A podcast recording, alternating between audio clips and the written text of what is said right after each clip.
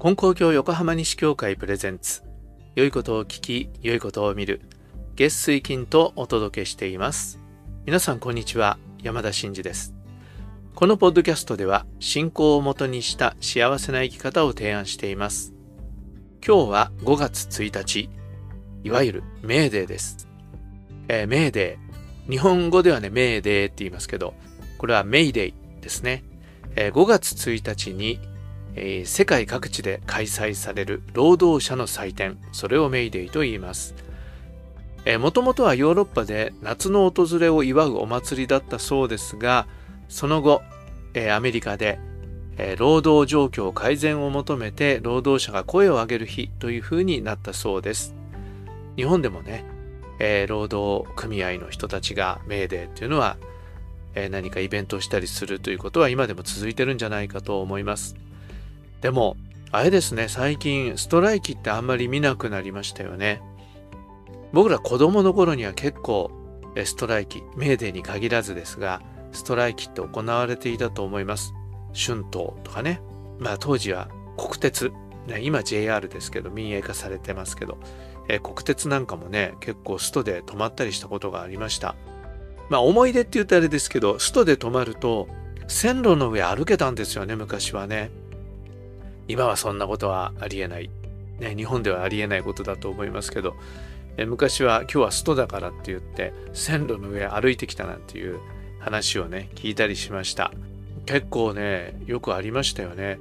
あれは何のストだったのかちょっと覚えてませんけど、小学校の時に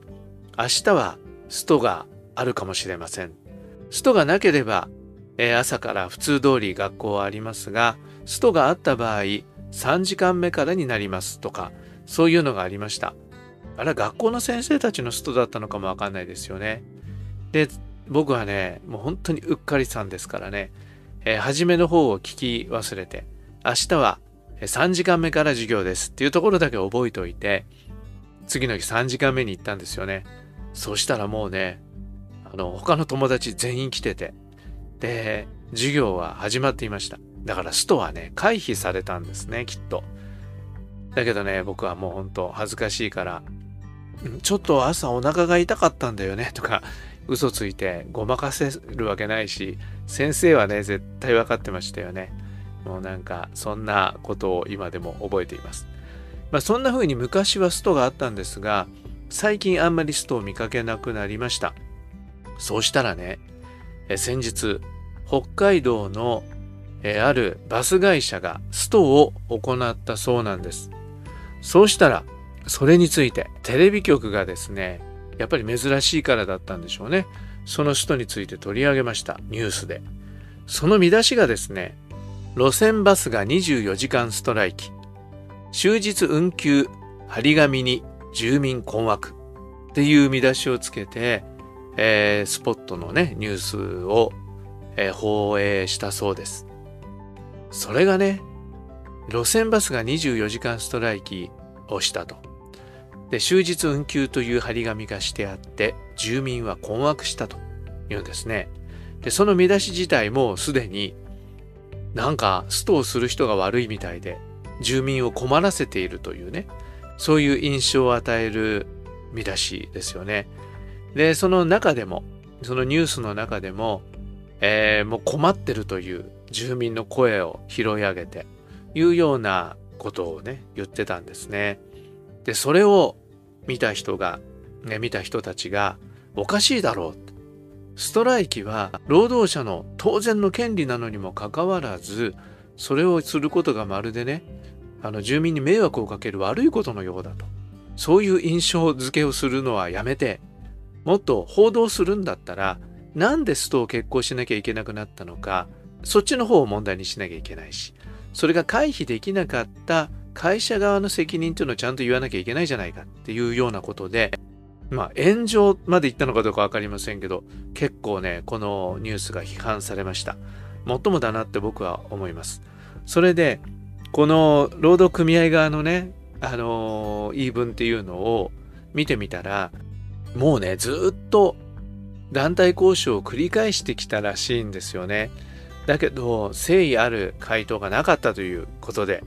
えやむを得ずその24時間ストライキ決行に至ったというようなことが書いてありました。まあ問題はストライキをしてる人たちの権利を守るっていうことよりも、え、迷惑がかかっているという住民のね、え、声をまあそっちだけを取り上げるというようなことになって結局まあ会社側に利するように、ね、なってしまったんですよね。まあ迷惑を被ったっていう住民の人たちもうそれはまあそうだと思うんだけどそれは誰のせいかって言ったら必ずしも労働組合のせいではないですよね。会社側がその組合の要求についてちゃんと答えることができず組合が納得できるような交渉ができなかった会社の問題っていうのもちゃんとね見ていかなきゃいけないことだなというふうに僕も思います。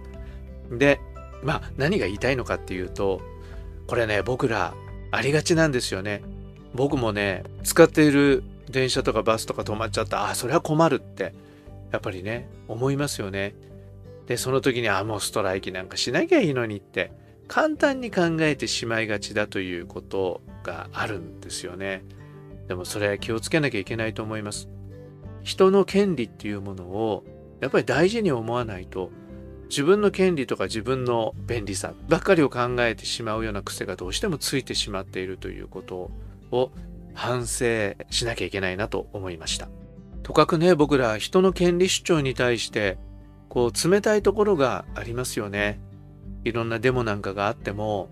全くこんなんであのね交通が不便で迷惑だみたいなそういうことばっかり言う傾向があるんだけどだけど主張している人たちは当然の権利を行使しているわけですよね。だったらその人たちの言っている内容を聞かせてもらうっていうぐらいのね余裕を持ちたいものだと思います。で人の権利と自分の権利ぶつかり合うように思うけれども人の権利を大事にして人の権利も大事にし合うそういう世の中を作っておかないと今度は自分が権利を主張した時にね叩かれる無視される迷惑がられるなんてことになりかねないっていうことを、えー、頭に入れとかないといけないと思います。えー、根高教の教えに人の身が大事か我が身が大事か人も我が身も皆人っていうね教えがあるんですけどえー、人の権利が侵害されてるとすれば、それは由々しきことで、ね。それはもう明日は我が身でもあるし、ね、そのことに対して、人の権利も、ね、自分の権利と同じように考えていけるようでありたいと思いました。はい。えそれとメイデーなんですけど、ハワイではレイデイって言うんですね。ハワイはレイって言って、あの花の首飾りをね、愛情とともに、えー、人にね、かけてあげるっていう文化があります。あれはもともと自然のものをね、身につけることで自然の力を自分の体にもらうっていう、なんかそんな意味があるって聞いたことがあります。だ花とかナッツとか鳥の羽とかそういうものを例にして身につけるんですね。で、レイデイ。ハワイの人たちはね、とっても大事にしています。ということで、えー、今日はメイデイで、レイデイです。ね、労働者の権利っていうものを大事にしたいと思います。それと、自然の力をもらうようなね、そんな日であったらいいなと思っています。はい。ということで、今回もお聴きくださりありがとうございました。Happy Mayday and Happy Lay Day. アローハ。次回の配信もお聴きください。